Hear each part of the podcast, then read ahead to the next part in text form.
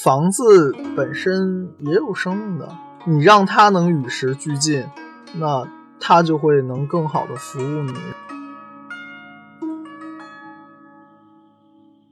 如果说有这样的房子，一般其实是会做洒进，额外的非科学能解释的影响呢，我们就说不清楚了。那这种说不清楚的东西，我们不承认它，归不承认它，它存在归它存在。就讲到底，不要拿自己去做小白鼠吧。因为在法律层面上有一种说法，就是买卖不破租赁嘛，没有一个这个承诺的话，他其实是没有义务去清退这个租户的。典型的就是中介说了一半，就是利学业归利学业，但是不利健康。我看完我就说你这房子，嗯，没得调换吧。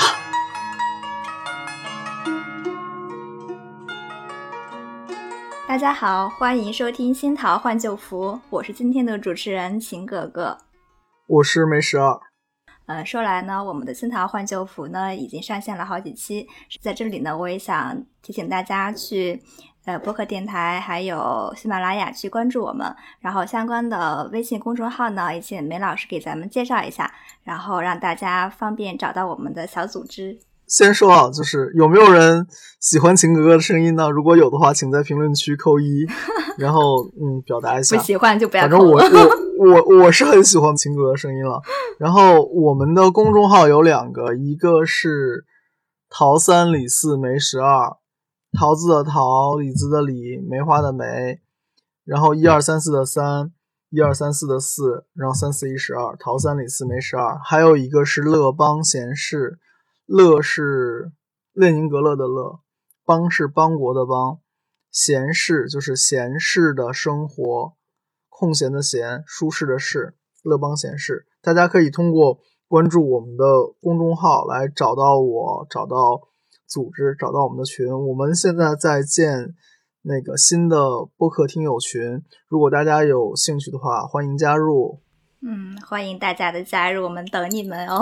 那个，我先插句嘴，就是已经会有收到一些朋友的那个提问啊什么的，我们后面会有专门做一期问答。那我坑先挖在这边，欢迎你们。来提问，在评论区做提问，或者在群里面做提问，我都会把他们记下来，然后筛选在节目里面播。呃，那通过就是最近小伙伴们的反馈呢，我发现其实小伙伴们对于我们节目中提到的一些简单实用项的干货是非常感兴趣的。比如我们前面有一期会提到了办公室就办公桌上面的物品摆放问题，但是随之而来的另外一个问题呢，就是很多小伙伴会非常关心自己平。平日最常居住的房子的问题，所以呢，今天就请我们的梅十二老师来解答一下吧。嗯，首先呢，是不是应该先搞清楚一个最基础的概念，就是中国人常说的气运这两个字，就是具体它指的是什么，然后又有没有好坏之分呢？说到气运嘛，我们说个最常说的词，就是某某明星过气了，对吧？或者是某某那个。穿着之类的东西过气了，那什么叫过气了？其实是从风水上面来的，就是这个气运过了。那气运既然会过，那说明它是一个流动的、会走的东西嘛。按传统的讲法，一般是说三元九运。什么叫三元九运呢？就是六十年为一元，然后三元是一百八十年，然后这一百八十年呢又分成九个运，就是二十年一个运。比方说我们当下吧。现在就是在八运，八运的后半程的后半程，二零二四年就是九运了。然后呢，它每个运其实你可以简单的理解，它是对应九宫八卦里面的一个宫位，它就会有自己的特定的五行属性。然后呢，它也会有特定的表意，比如说现在八运嘛，八运对应的是艮卦，艮卦是什么呢？艮卦是土，艮卦是那个阳性的土，对应的就是山石，它也对应房子。然后呢，还对应人的脚，看什么足浴啊，这些东西都是这二十年兴起出来的东西。再有，你能明显的看到，哎，房地产行业如日中天。那任何一个东西出现，它都是会有一个起始，然后后面再渐渐的落下去。有起嘛，就会有落。佛教讲法叫成住坏空，然后我们的讲法叫十二长生。当然，你就可以简单的理解它，要么是个正弦函数，要么是个正态分布。那最高的地方总会是集中在中间，然后开始的时候，那你了解的少，然后结束的时候问津的少。那我们现在在八运的最后五年吧，那所以房地产这个气已经差不多了，然后后面渐渐要起的是什么呢？是九运，九运是离火，对，离火的话对应的是漂亮的、好看的，然后它象征的是跟文化有关系的、跟传播有关系的。那所以说回前面第一二三期我们讲的那个话题里面，那就后面二十年可能是跟文化相关、跟传媒相关的内容会起来。其实你也看得到，像我们现在在做的播客也好啊，各种自媒体也好啊，vlog 也好啊，这些都是文化的，都是好看的，都是用眼睛的啊。那这是新兴起的行业，那这个后面会有大的发展。对，那落实到房子上面呢，就是在当下这个运。当下这个运盖的房子，那就是属于八运的房子，那它会有八运的特点。那九运的时候盖的房子呢，会有九运的特点。说的是后面的，再说前面的。那七运的房子，就比如说是一九八几年到二零零三年这一段的房子，嗯，那这个房子它就等于是我们说的过气了嘛？过气，它那个运已经过了。现在八运正当令，那七运就是过气。那七运的话，其实就是等于是衰的，所以这个地方也联系到一点：如果你买的房子是老房子的话，建议重新装修。嗯，不是因为房子旧了你要重新装修，而是那个房子过气了，那你需要把它重新装修，让它的那个气运跟当下的气运是一样的，那你人住的才会舒服一点吧。嗯，所以就是，呃，就是在九运的这个时间点里面重新翻修的房子，它也算是走的九运的这个运，是吧？是的。哦，这个是按时间来衡量的。嗯，这么讲，我们知道有些房子都是很老很老的房子，它是需要定期翻修的。定期翻修本身是我们不说玄学的，我们说比较科学的。那定期翻修肯定是为了这个房子住着舒服嘛，对不对？那玄学上面解释怎么算是舒服呢？就是这个房子跟这个运是同步的，嗯，所以就是超过二十年以上的才需要翻修这样一个呃动作，是能这么理解吗？可以大概这么说，嗯，但是换换个角度讲啊，二四年不是开始走九运吗？嗯，那你二二年、二三年的房子理论上其实也是过也是过气啊，对呀，所以其实并不是说你的房子的那个房龄二十年。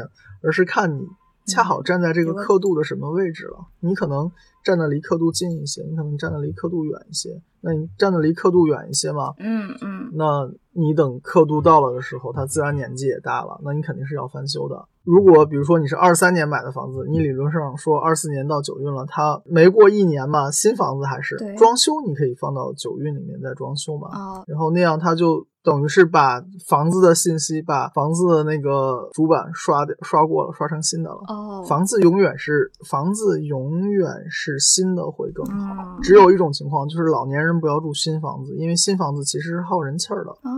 然后只要不是老年人，永远是新房子好。嗯，所以也提醒了我们，就即将要买房或即将要装修的小伙伴们，因为已经快到那个刻度了嘛，是吧？所以大家还是要尽量注意一点。那我还有一个问题，就是如果离刻度比较近的，比如说就赶在了二三年、二二年这个节点，它和之前的那些房子，比如零零年买的房子，那它在气运方面是一样的吗？因为都在八月嘛。仅仅是说在那个三元九运层面上讲，这两个房子，嗯。走的运星是一样的，但是你毕竟还有其他因素影响，比如说你门相会有影响，在哪里也会有影响。就比如说你是在北方的房子，你是在南方的房子，然后再有你是什么人住，这个什么人住我们后面会说，就影响永远是方方面面的，它有很多参数。我们现在只是把三元九运这一个因素拿出来讲，嗯，对，不可能是单一的因素，嗯。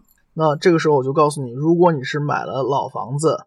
那建议你把它重新装修一下，嗯嗯，这个手续少不了，因为你重新装修了，就能让你的房子是在现在这个运上，当下这个运上。嗯，如果你住了一段时间，你觉得那个房子住的不舒服，或者有这这那那的问题，然后你又不高兴请风水师帮你看，那最简单的，你房子重新装修一下，可能会好一些。所以我们说了这么多，是不是也刚回答了刚才我那个问题？就是气运其实它也没有固定的好坏之分，因为它也是一个动态调整的过程嘛。对的，因为任何一个好的气运，它都会有当令和不当令的时候。嗯，那如果我们现在是八几年的话，那就气运是当下的运，那当下的运总归是显现它好的一面，但一旦它过气了，那过气了总归是显现它不好的一面嘛。嗯，那你尽可能是让房子跟当下的这个运来同步，然后不要说我八运住个七运的房子，九运住个六运的房子，嗯你想想看，就相当于是一个六十年没装修过的房子，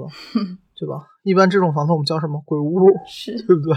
然后房子本身也有生命的，你让它能与时俱进，那它就会能更好的服务你，然后你会跟你的房子相应吗。对对对，肯定是新装修的房子住着舒服的。那是不是就可以理解为，就是影响气运的因素，其实就是这几运按时间点来划分，还是有其他什么因素会影响？因为有一些发生凶案的房子嘛，呃，就像我们安家里面其实也有过这样一个剧情，就是他卖房子的时候，呃，那个是一个凶宅嘛，很多人都会避之不及。那这种发生过凶案的房子，那是不是就可以说气运不好呢？可能会有影响吧。就是说，幸福的家庭都是一样的幸福，然后不幸的家庭有各自的不幸。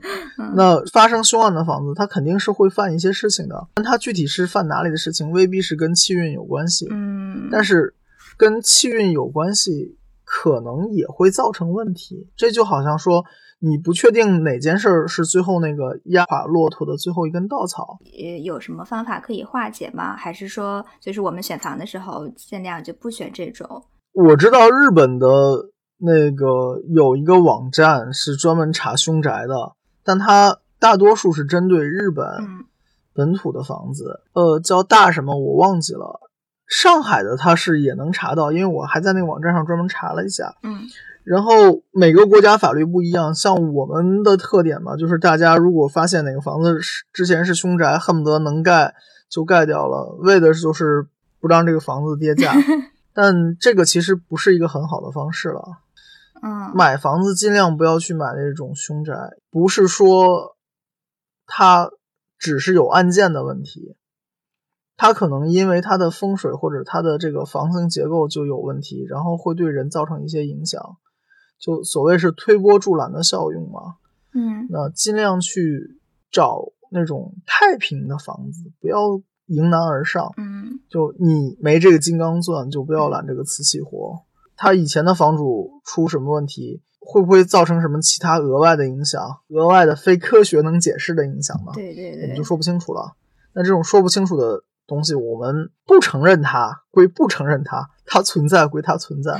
就讲到底，不要拿自己去做小白鼠吧。就是能住这种房子，就能 hold 住这种房子，肯定是有一些呃有什么特殊。多数人 hold 不住，对对，多数人是 hold 不住的，我也 hold 不住。是吗？啊，我还以为您可以。之前其实有这样一件事情啊，就是我中医老师，就是嗯他有讲《内经》嘛，他当年公众号上面就有过这样的，就是请大家提供什么凶宅啊之类的，因为当时是要开个茶馆，嗯，他是会有方法能把这些东西化解掉，但是不是所有人都有本事去化解这些东西了，嗯所以你如果没碰到能化解这些东西的人，那你还是不要迎难而上。人其实最自在的方式是避其锋芒嘛。我们说风水是藏风纳气，对吧？对什么叫藏风？就是风在那儿吹，我不站在风口上，不要去做那些，嗯，看上去是显示本领，其实是伤害自己的事情。对，所以就即使它房价再跌，都是有原因的，就是小伙伴们还是尽量要避免。前面是有新闻说是哪个地方有凶宅拍卖了，然后就一抢而空，好像就是上海吧。就这种事情其实是属于你没有跟进，所以你不知道后面会发生什么。大家当时是图便宜，但后来你会不会付出额外成本就比较难说。感觉会得不偿失。对啊，我们不说悬的东西啊，我们就说最简单，为什么如果是有凶宅在卖，然后一般中介会不告诉你房东会瞒着你，嗯，其实是怕你有心理阴影嘛，对吧？我们最善意的讲是怕你有嗯心理阴影。你知道这个事儿之后，你心里会膈应吗？那他会在潜移默化中影响你。那你干嘛要加这样一个负面的影响呢？对吧？嗯，对，呃，我还听一个朋友给我讲过一件特别诡异的事情，就是他现在居住的地方呢，是把原来隔壁的房间买过来以后打通的，然后呢，卧室就布置在就以前隔壁的那个房间。他第一天晚上睡觉的时候呢，就整个人都感觉不好，大夏天的就冷得浑身打哆嗦，还是盖着被子的状态。就无论如何翻来覆去的睡不着觉，当然可能有也有一些小伙伴遇到的情况是，就感觉住着不舒服而已，比如说头晕犯困啊、浑身乏力啊、做噩梦这一类的情况吧。那这种情况下，是不是这个主人和房子的气场不合呢？我觉得是这个房子不干净。大半夜的，你给我讲这种故事，我都听上去觉得像鬼故事。你还害怕吗？嗯这么说啊，我们简单讲这种事情，人其实是比机器还要精密的。你的感受器要比德国制造的相机还要精密。如果你感觉不好，第一反应是跑，那就赶快跑。如果你觉得这个地方住着不舒服，要么找人来调整，要么换，不要跟这个东西硬扛。硬扛的话，就说白了，你身上如果有个地方痛，痛本身是个报警的信号嘛，嗯然后你就知道你身上这个地方可能会有炎症啊，或者有什么，你就知道要去处理嘛。当你住在一个房子里面，又是不舒服又是噩梦，那他只能说是他气场不好，不能说是和你气场不合，他肯定是有这样那样的问题的。所以如果有这样问题，要么及时解决，要么就换房子。所以这种这种情况下，大概率不管是谁住，他都会有这种情况，对吧？因为他本身的气场不好。我不知道你知道不知道，就说什么东南亚出去旅游，然后住酒店，然后各种诡异的事情。这个时候，第一个反应是换房间，第二个反应是换酒店。嗯嗯不要去跟这种奇怪、奇奇怪怪的酒店或者奇奇怪怪的房间硬磕。嗯然后你如果是租房子的话，或者是买房子，那这个你住的更久了。一间酒店的房间你都知道要换掉，不能说因为这个贵，所以我的命就不值钱，所以我就不换，对吧？哪个多哪个少，你要自己搞得清楚的。如果说有这样的房子，一般我说一般的玩法啊，一般其实是会做洒净，玩法有很多，嗯包括用盐来洒净，用米来撒净，用水来撒净。那这个水可能是用一些特殊的水，比如说之前说过的正阳水，就端午节晒的那个水。再比如说是什么大杯水啊之类的，把它洒一下。一般很民间的玩法就是你要把所有的门窗都关起来，留一个门缝。嗯什么意思呢？这些东西也是走门的。那你撒的时候。给人家一条路，让他可以跑掉。嗯嗯嗯你俩别在屋子里死磕。这个呢，就是我们一般情况下说，你要是搬家入住，那第一件事情是先净宅嘛，不管之前有什么人住过，那你先该撒的撒一遍，然后呢，请不好的东西走。然后这个地方有一个很重点的事情，叫做重要的事情说三遍。你请他走，你也要说三遍。嗯我们可以玄学一点的说，就是天地人三才，你说三遍嘛，就你等于是告知了天地人所有这个空间存在的东西，那让他们该干啥干啥去。啊，所以这个三遍是有 是有这个渊源的，对吗？对啊，三遍是有渊源的天。地人，嗯，对，也那个借此机会呢，和小伙伴们预告一下，就刚才梅老师提到了，就是我入住的仪式问题，这个是要放在我们下一次的内容，欢迎小伙伴们来收听。还有一种情况呢，相信大部分听众朋友也会有同感，就是如果一一栋房子或者是某个房间很久不住人，即使空间再怎么封闭，总会落灰的。然后即使里面的东西摆放的再整齐呢，也会显得没有人气。这这个的原因又是什么呢？这个就是前面说的，我我觉得房子其实是活的，就是嗯你造好一间房子之后，尤其是农村的房子啊，没人住，它过两年可能它那个梁就弯了，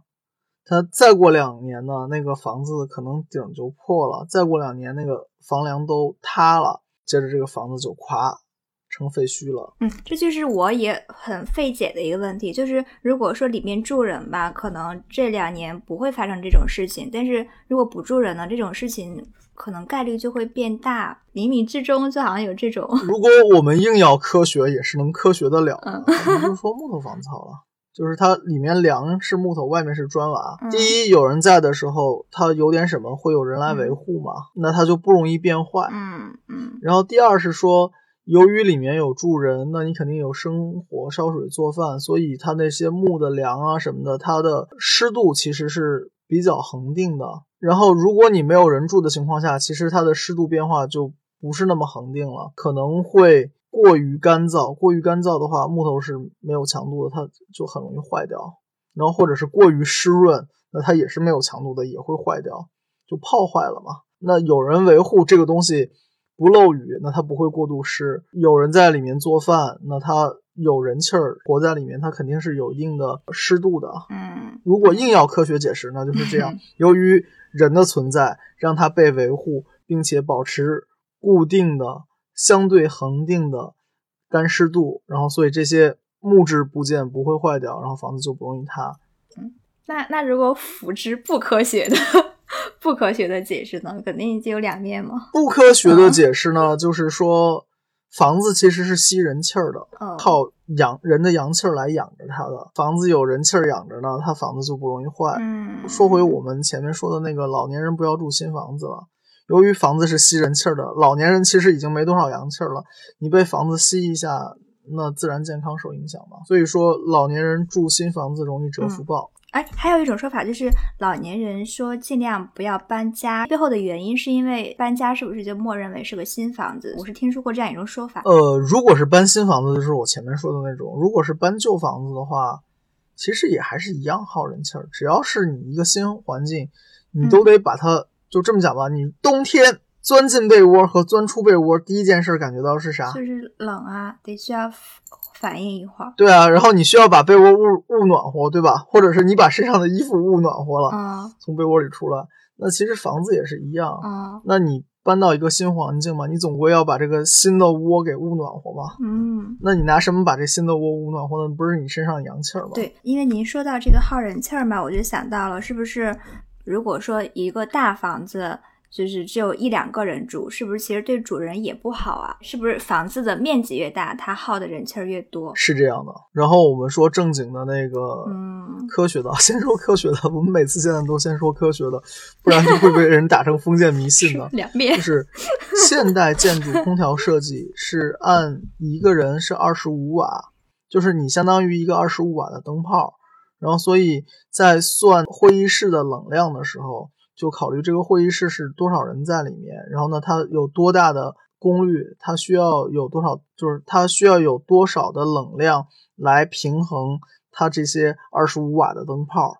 那比如说你十个人嘛，就是两百五十瓦嘛，那它至少要配一个怎么怎么样的空调。嗯房子其实就是这么个概念。你如果房间大的话，那它里面提供的热源当然多一点，它会平均嘛。嗯那如果你是住一个小房子，比如说六十平方住一个人、两个人，和六百平方住一个人、两个人，感觉肯定是不一样。六百平方的那感觉，你肯定是觉得空旷，觉得会冷。对，然后六十平方的话呢，就是两个人两口之家刚刚好。嗯我为什么敢这么说呢？是你参考一下故宫，嗯故宫里面其实房子不要太多哦，对不对？各种殿堂，但是皇帝不见得是住在最大的那个地方嘛。嗯后面几任清朝皇帝都是住在养养心殿里面，养心殿里面他真正住的那间其实也就是个两室一厅，两边两间卧室，中间一间厅堂。卧室的那间的话，他们用的是那种老式的木床，木床上面有架子，然后有帷幕，就是那个右日新。那一单间是三十平方，你加个三十平方的厅，然后再加上一个三十平方的另外一个单间，那他用的时候也就是六十平方，对吧？皇帝住的面积也就这么样，人管一国家也就是这么个量。我们自个儿一个人一百平这么住法，其实你不是为了让你过得更好，是为了让你更虚。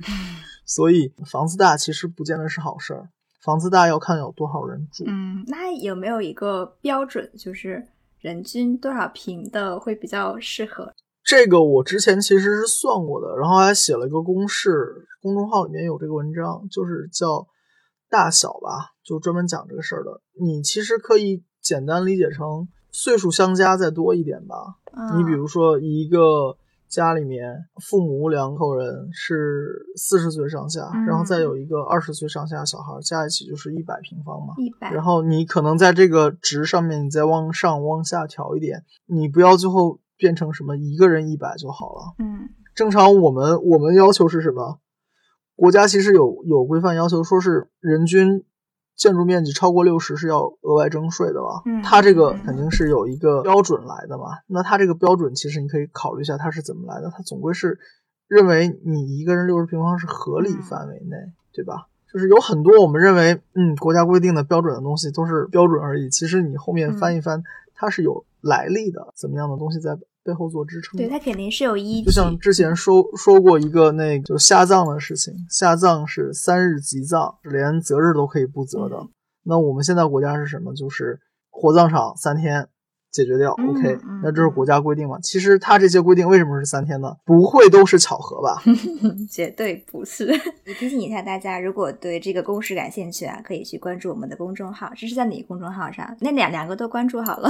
因为我当时是写了一个系列，什么房子大小啊，开不开邪门啊，然后三角形的地啊，还有什么风铃啊，诸如此类，就是跟建筑相关的八九篇文章。嗯，所以说呢，其实住太大的豪宅呢，当您有豪宅的时候，请您有足够多的阿姨啊、保姆啊，不然这房子你住着也不太平。有道理。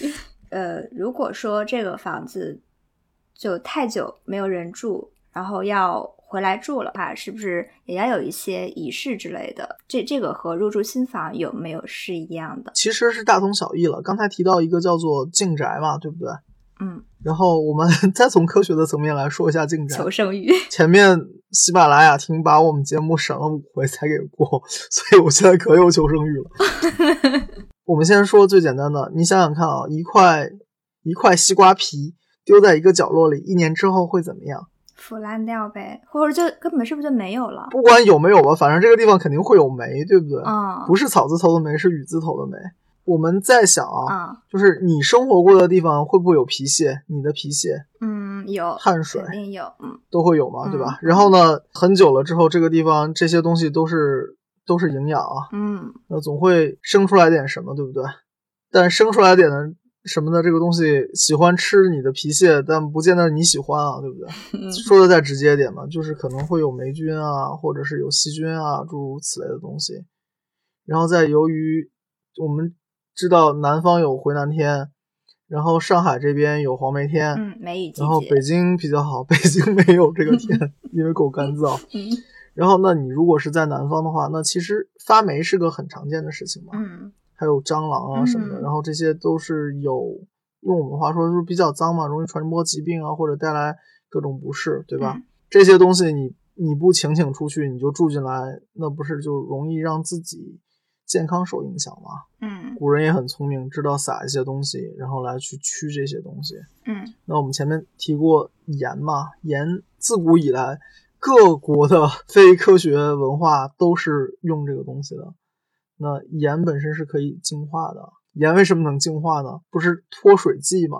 它可以把那个细胞里面的水都弄出来，然后然后让人家那个电解质代谢就不对了，电解质代谢不对了会怎么样？不就死掉了吗？嗯那所以说盐的好处是它可以杀菌，那盐用来撒过，其实某种意义上也是杀菌杀菌嘛。大杯水啊、浮水啊这些东西，正阳水啊，其实解释不了。那正阳水你还可以说它带了不同的频率的，受太阳影响带了不同频率的信息在里面，它们也是能起到洁净作用的。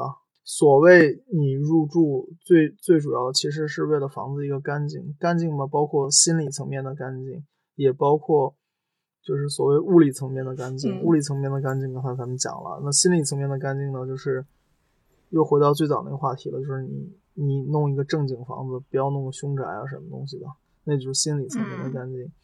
那人的心理其实对生理会有很大影响，所以我们其实我们群里面最常说的是什么？放松信任，那其实是让你心理层面的干净。嗯荨麻疹知道吧？荨麻疹有一种情况，就是因为情绪的影响，身体做出过敏反应。对，所以你如果能去控制你的情绪，或者说引导你的情绪吧，反过来你身体状况也会好。房子其实也是这么回事儿，就是你总归是让房子这个事儿是一个干干净净的，不要说这个房子是没有清理过的搬进去。最简单的调风水是什么呢？嗯，打扫卫生。如果是在一个比较干净的房子里面，对你人的状态也会有好的影响。对，就至少你眼睛所见到的，就是会让自己很舒服，然后相应的就是会形成良性循环嘛。嗯，那我们讲完了气运这些呢，我们现在聊一下大部分朋友应该非常关心的家庭风水问题吧。就虽然每个家庭可能都有自己特定化的需求，但是每种类型的家庭呢，又总会有一些相同之处。那我们来可以一一讨论一下啊。我来先给你总结一下，好吧？我们之前讲过八字的东西嘛，对吧？啊，对对。然后呢，我我们不推广八字，非封面迷信。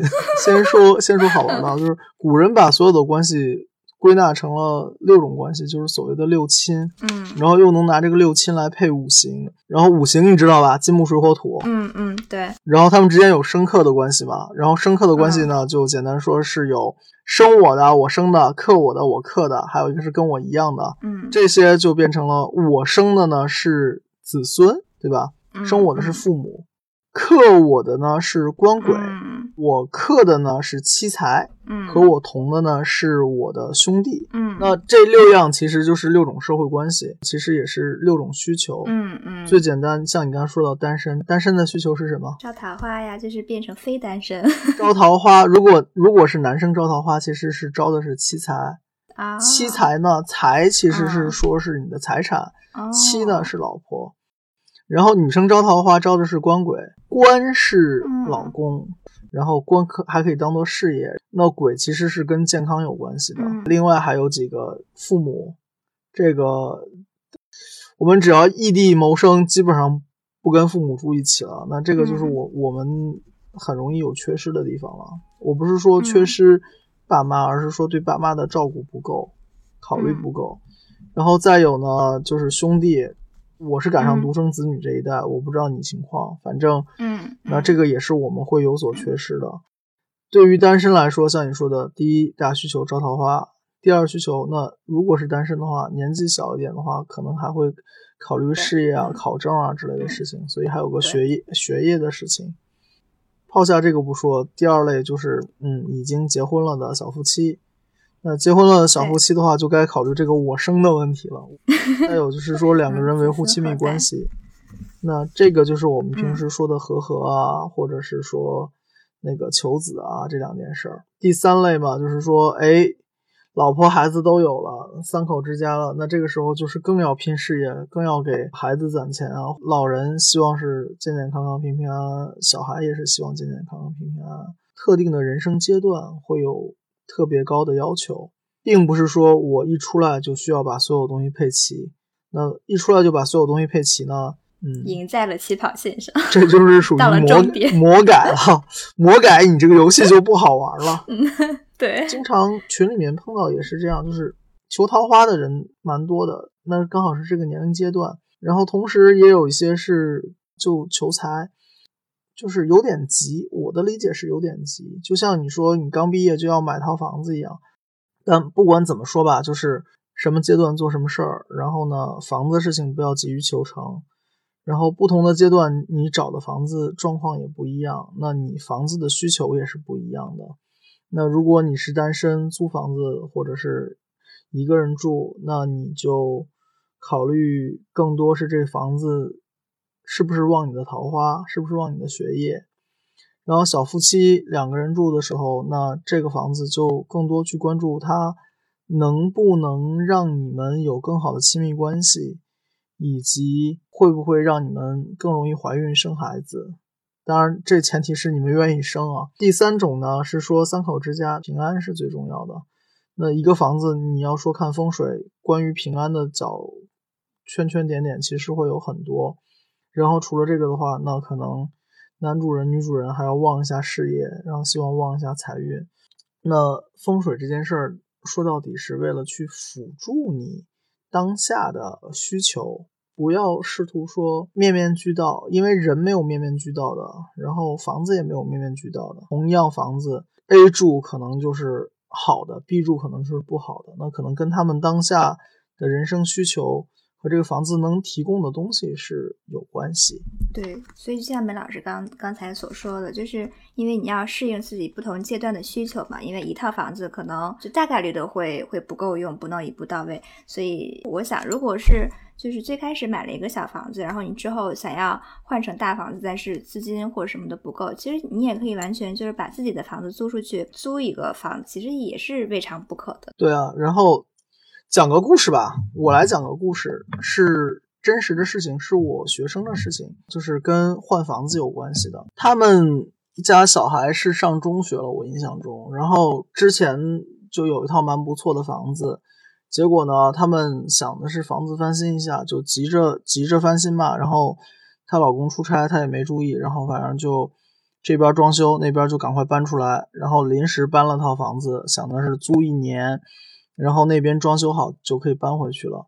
结果这一年出了蛮多事情的，他租的时候没注意，然后租了一套外局又是反攻又是路冲的房子，然后呢，房子里面他当时房房东中介说说这个房子前面一个租客住女儿学习可好了，说这个房子是利学习的，然后他们就租下来了。结果呢，先是发现老公肺不好了。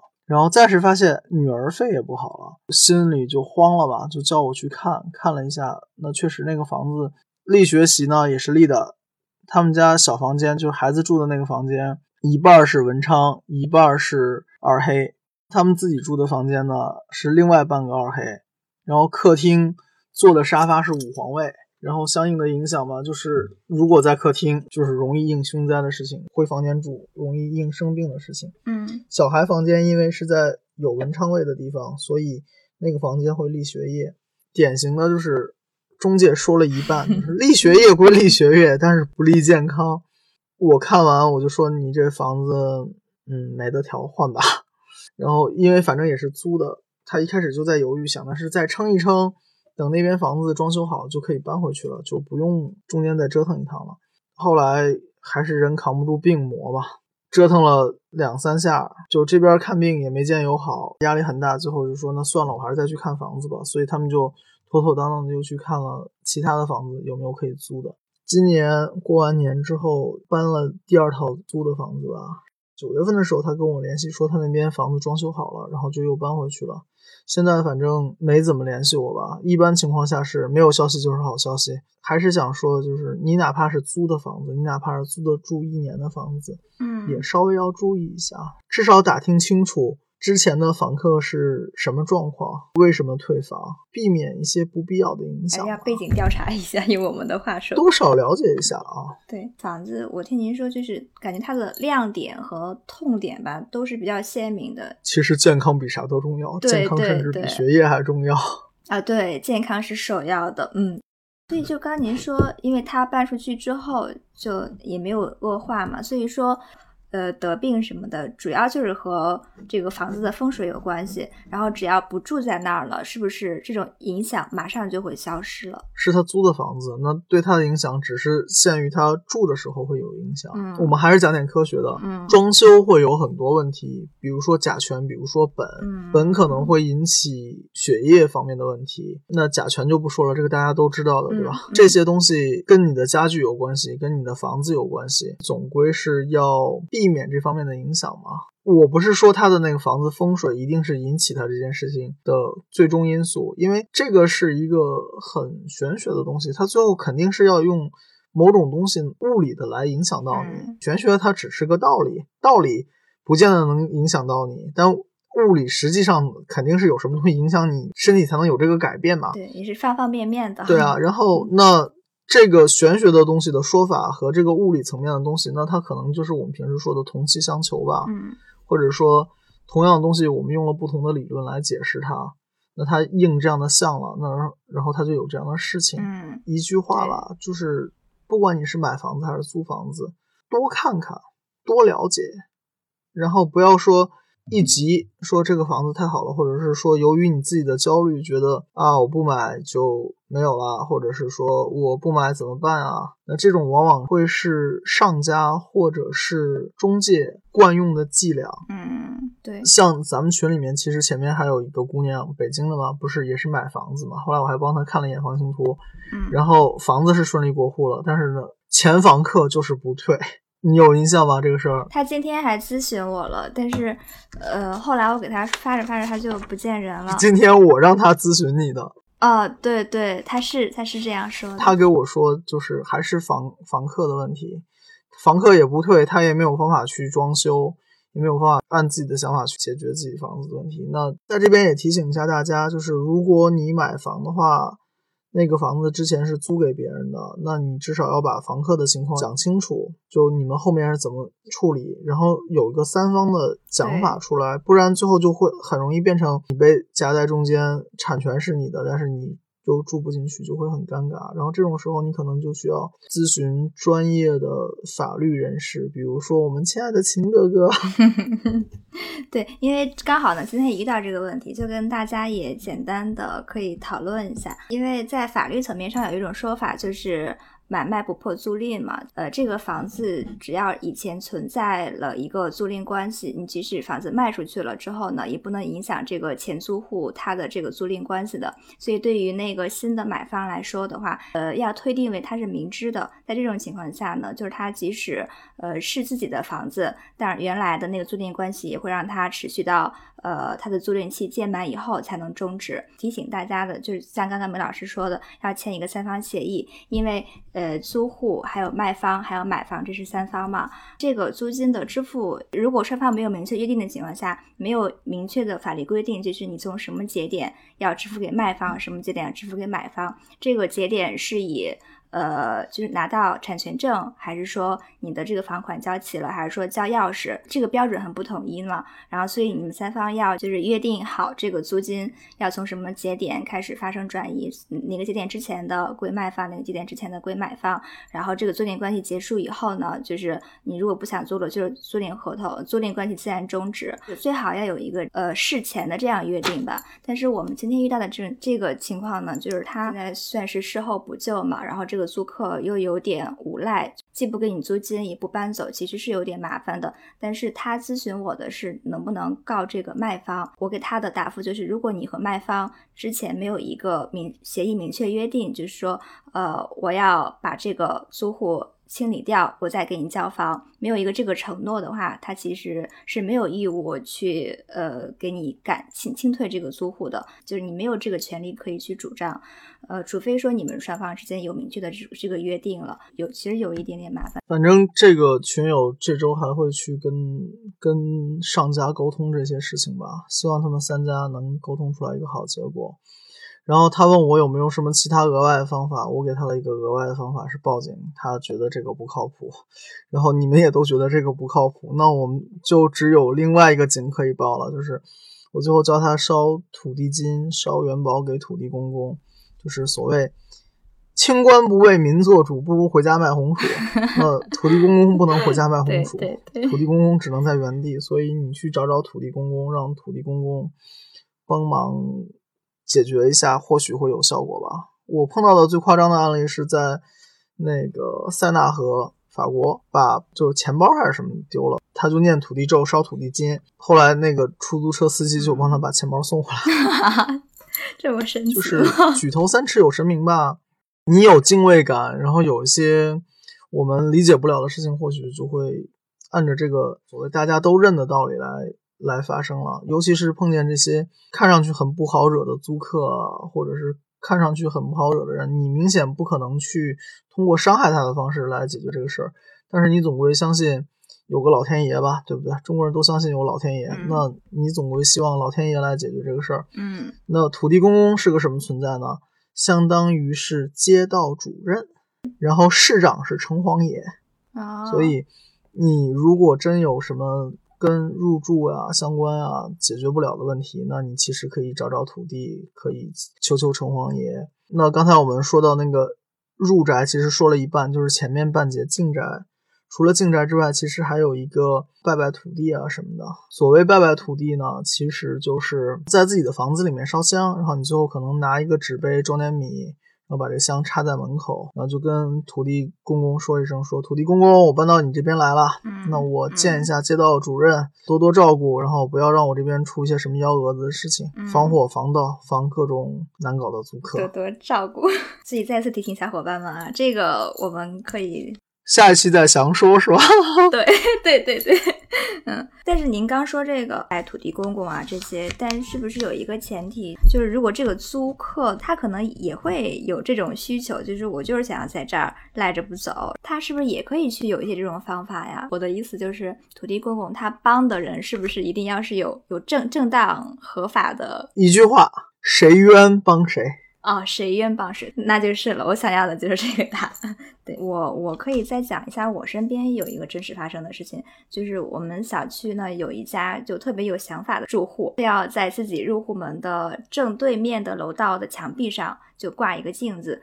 的原因也很简单，就是觉得自己出门照镜子方便嘛。可是呢，同楼层的其他住户又很有意见。贴镜子这件事情本身它也有一定讲究，即使在家里面挂镜子，它其实也是有一定的忌讳的。睡觉的时候，比如说床上就待的时间最多的地方不能正对着床，对吧？最核心的镜子不要对人。我们不说玄学的，反正你对着镜子总归会有不好的心理上影响，吓一跳，至少晚上起床 吓一跳，对吧？就有个词儿叫照妖镜，如果是要现出原形的话，就对着照呗。嗯嗯嗯。所以镜子不要对着自己，也不要对着别人。嗯如果门口一定要挂东西的话，其实挂天官赐福会比较好，来送一块儿给你对门然后大家就把那个所谓门对门，总有一家比另外一家好的这个口舌就解了。哦，然后你如果说门口挂镜子的话，真心不推荐。门口挂镜子，你也最好是挂在门里面，嗯最好是柜门里面能收起来的。如果不能嗯收起来的话，那它跟门的方向最好是垂直的，那样平时也看不到它嘛。然后它在侧面一个墙上，你就是进门试一下，嗯出门试一下。一般装修有点脑子，不会想到在外面装面镜子照着自己的。嗯嗯。那那如果是镜子在我的卧室进去正对着，其实也不好，对吧？人一进去就能照到自己。也不太好，这样也不太好。前面那个事儿多句嘴啊，就是说，一般情况下，人作妖只会在自己运势不好的情况下，嗯，人在自己运势好的情况下，一般不会作妖。所以你看见周围谁运势特别不好，特别作妖，那就是他的本身行为跟他的运势相应了。那这种时候，你只需要做一件事，叫做躲远远的。对避避之而趋。吉 避凶，就是你跟好的离得更近，跟不好的离得远啊。那它如果是一个负能量发电厂，那你躲它远一点呗。嗯，咱们今天的节目呢已经接近尾声了，还是要再次提醒小伙伴们去关注我们的播客电台，还有微信公众号啊。喜欢我的小伙伴们呢，也可以多多留言。总之就是欢迎大家关注我们播客电台。近期我们的节目会也在 QQ 音乐里播出，关注我们的朋友可以在喜马拉雅听、小宇宙、Apple 的 Podcast，包括蜻蜓啊，包括荔枝啊，各种各样都会找得到我们节目。现在又多加一家，就是 QQ 音乐。很高兴大家跟我们一起度过这样一个时间，谢谢大家。谢谢大家，我们下期再见啦。